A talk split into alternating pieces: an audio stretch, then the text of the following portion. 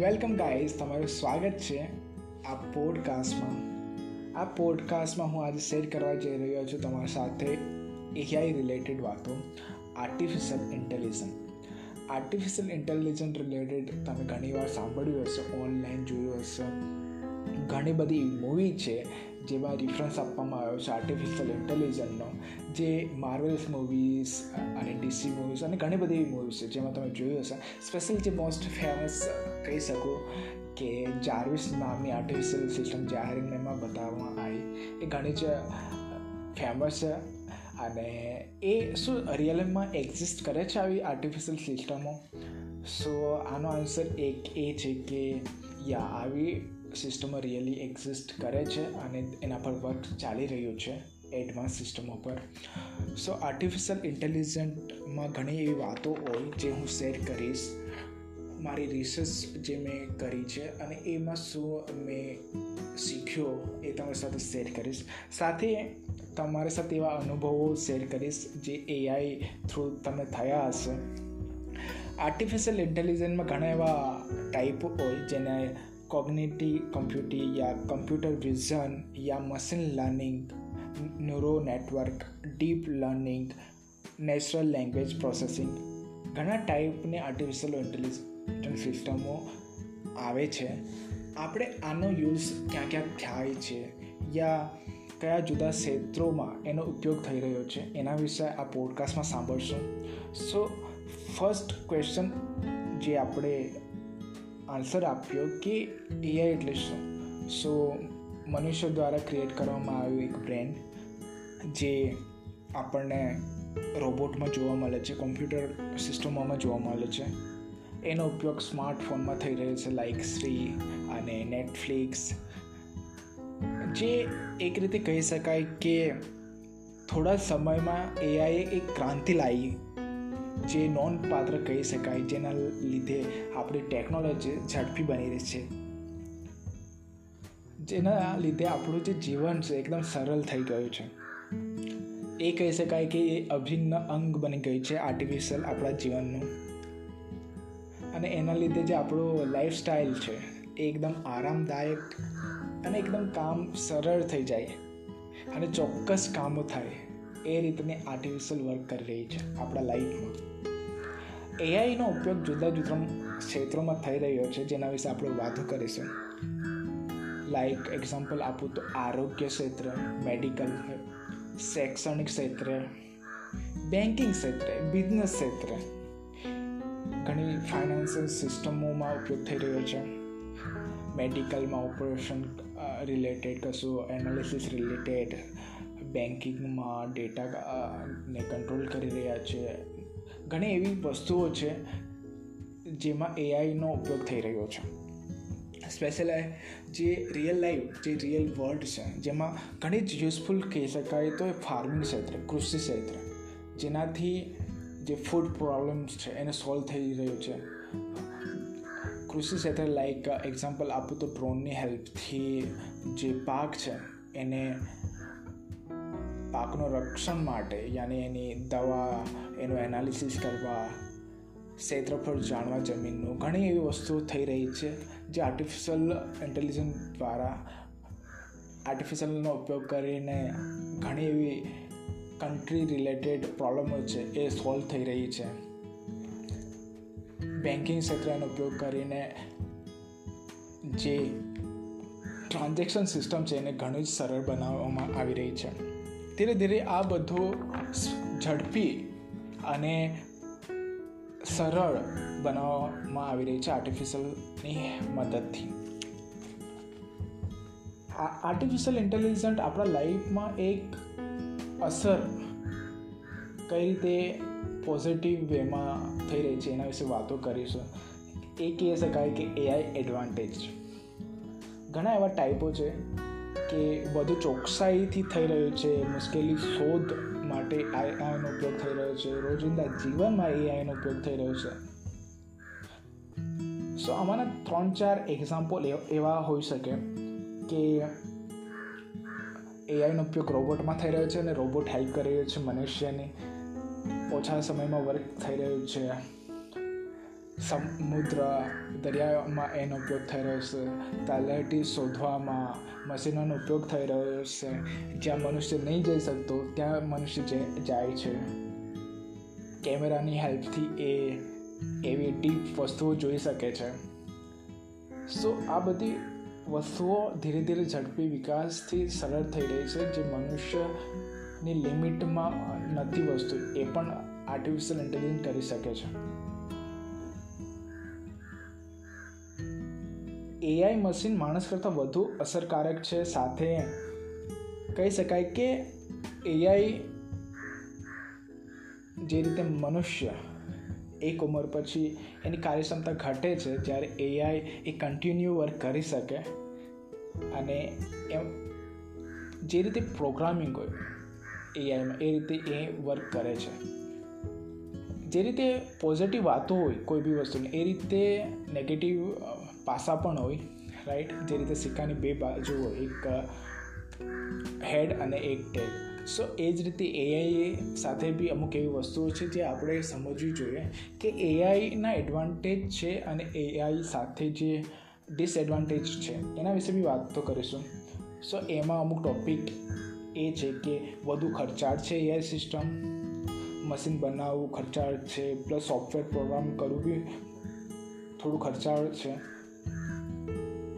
અને એઆઈ મશીનને કોઈ નુકસાન થાય તો ફરીથી શરૂ કરવા યા પ્રોગ્રામિંગ કરવું એ વધુ સમય અને ખર્ચાળ સાબિત થાય છે.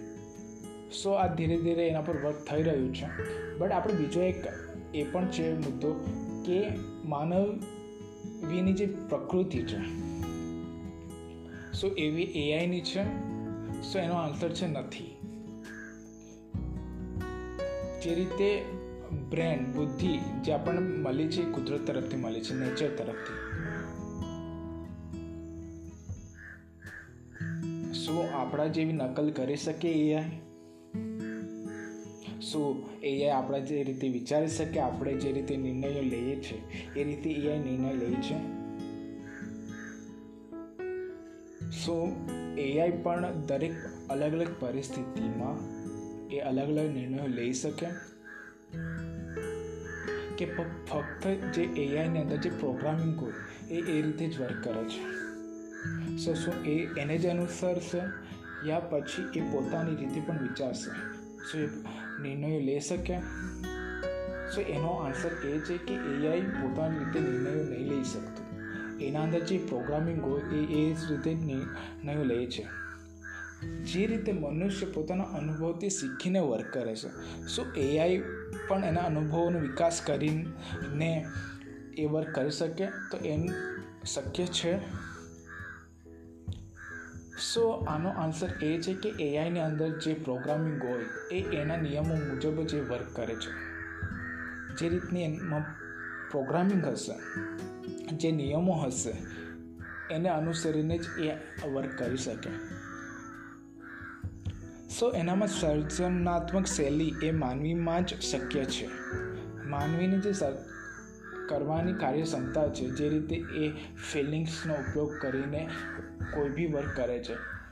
એ જ રીતે આર્ટિફિશિયલ ઇન્ટેલિજન્સ પણ વર્ક કરે છે, બટ એમાં ફિલિંગ્સનો અભાવના લીધે એ દરેક વસ્તુ નથી કરી શકતો. એની લિમિટ જે પ્રોગ્રામિંગ એના અંદર હશે, એ જ રીતે વર્ક કરશે. ઘણા એવા અનુભવોથી મનુષ્ય શીખે છે અને ત્યાર પછી વર્ક કરે છે. જ્યારે આર્ટિફિશિયલની એક લિમિટ છે કે એના અંદર પ્રોગ્રામ જે હશે એ રીતે એ નિર્ણયો લેશે અને રિઝલ્ટ આપશે. સો આર્ટિફિશિયલના આપણે એડવાન્ટેજ અને ડિસએડવાન્ટેજ વિશે વાત કરી. એની ઇફેક્ટ માનવ પર શું થઈ? ફર્સ્ટ ક્વેશ્ચન થાય કે આર્ટિફિશિયલ વર્ક કરી રહ્યું છે દરેક ક્ષેત્રે. દરેક જગ્યાએનો ઉપયોગ થઈ રહ્યો છે, એનું પરફોર્મન્સ સારું છે. તો એના લીધે જે માનવ છે નોર્મલ પર્સન એની જોબ પર અસર થશે, એના કરિયર પર અસર થશે. તો એનો આન્સર એ છે કે એઆઈ સિસ્ટમ મનુષ્યની જગા ધીરે ધીરે લઈ રહી છે, આ સદીમાં. એના લીધે બેરોજગારી પણ વધી રહી છે દેશમાં. સો આ એક મોટી સમસ્યા છે. હું તમારી સાથે અમુક ડેટા શેર કરીશ. જો ઇન્ડિયાની વાત કરું ટુ થાઉઝન્ડ સેવન્ટી સુધીમાં ફોર પોઈન્ટ નાઇન પર્સન્ટ જેટલા લોકો બેરોજગાર છે. જ્યારે દુનિયામાં એક અંદાજ મુજબ ટુ થાઉઝન્ડ સેવન્ટીમાં ટ્વેન્ટી પોઈન્ટ ટેન મિલિયન લોકો બેરોજગાર છે. એઆઈ એ સમસ્યામાં વધારો કરી રહ્યું છે. રોબોટ અને કમ્પ્યુટર સિસ્ટમમાં, બિઝનેસમાં આગમનને કારણે કરોડો કરોડો લોકો બેરોજગાર થવાની સંભાવના છે. સો આની અસર શું થશે? એઆઈ જગ્યા લઈ લેશે મનુષ્યની. તો મનુષ્ય જે છે એ પોતાની સર્જનાત્મક જે વસ્તુ છે એ ગુમાવી દેશે. એ ધીરે ધીરે આળસુ થઈ જશે. અને એ બીજા વિચારો તરફ દોરી જશે. જો ખોટા હાથે એઆઈ લાગી જાય, તો માનવ જીવનને હાનિ પહોંચાડી શકે છે. અને એના લીધે વિનાશ તરફ વધી શકે. રાઈટ સો આજના પોડકાસ્ટમાં જે આપણે વાતો કરી રહ્યા છે આર્ટિફિશિયલ રિલેટેડ સો આનો મુખ્ય હેતુ એ છે કે એઆઈની પ્રગતિ માટે સંસ્થા જે હશે, જે કંટ્રોલ કરશે ઓલ ઓવર વર્લ્ડમાં સો એક એવી સિસ્ટમ એક એવી સંસ્થા દ્વારા કન્ટિન્યુ એનાને કંટ્રોલ કરવો જોઈએ, જેથી એના માટે એક રૂલ રેગ્યુલેશનો નવી બને. કરંટ સમય હિસાબે ચાલે. સાથે સાથે આપણે એઆઈને સપોર્ટ પણ કરવો જોઈએ, કેમ કે એના લીધે આપણે ઘણું બધું એક્સપ્લોર કરી શકીએ વર્લ્ડમાં નવી વસ્તુઓ શીખી શકીએ. એઆઈ એ ટેકનોલોજીના વિકાસ માટે ખૂબ જ આવશ્યક છે. આપણે એઆઈ રિલેટેડ ઘણું શીખવું જોઈએ, આપણે નોલેજ ગેઇન કરવું જોઈએ. એઆઈ સિસ્ટમનો અભ્યાસ આપણે કરવો જોઈએ. અને એને સ્ટડી કરીને, એના અંદરની જે પ્રોબ્લેમો છે, એને સોલ્વ કરવી જોઈએ. પ્રોગ્રામને વધારે બેટર કરવા જોઈએ. અને જે સાયબર હમલાથી બચવા માટે વધુ ચોક્કસ સંશોધનો કરવા જોઈએ. જે કંપનીઓ છે, જે ટેકનોલોજી છે, એમાં એ લોકો સાથે મળીને હેલ્પ કરવી જોઈએ સોફ્ટવેર બેટર કરવા જોઈએ. ઉદ્યોગો જે બિઝનેસ ચાલી રહ્યા છે, એ લોકોએ વધારે આના પર ફોકસ કરવું જોઈએ. એઆઈને થાય એટલી બેટર કરવું જોઈએ. દરેક પર્સન માટે, દરેક મનુષ્ય માટે, દરેક જીવ માટે એનો સદુપયોગ થાય એ રીતેની દિશામાં આગળ વધવું જોઈએ. સો એઆઈ એ આપણા માટે ફ્રેન્ડ છે અને આઈ થિંક આ રાઈટ ટાઈમ છે જ્યારે આપણે એઆઈની હેલ્પથી આપણી ગ્રોથ વધારી શકીએ, આપણે પોતાની સ્પીડ વધારી શકીએ, આપણે એક નવા વિચાર તરફ વધી શકીએ. અને આ સાથે આ પોડકાસ્ટમાં આપણે જે લાસ્ટ સેગમેન્ટ હોય છે કે મારું પોડકાસ્ટ સાંભળતા રહો અને આપણે મળીએ નેક્સ્ટ એપિસોડમાં અને આ રીતે જ તમારો પ્રેમ આપતા રહો અને thank you for listening guys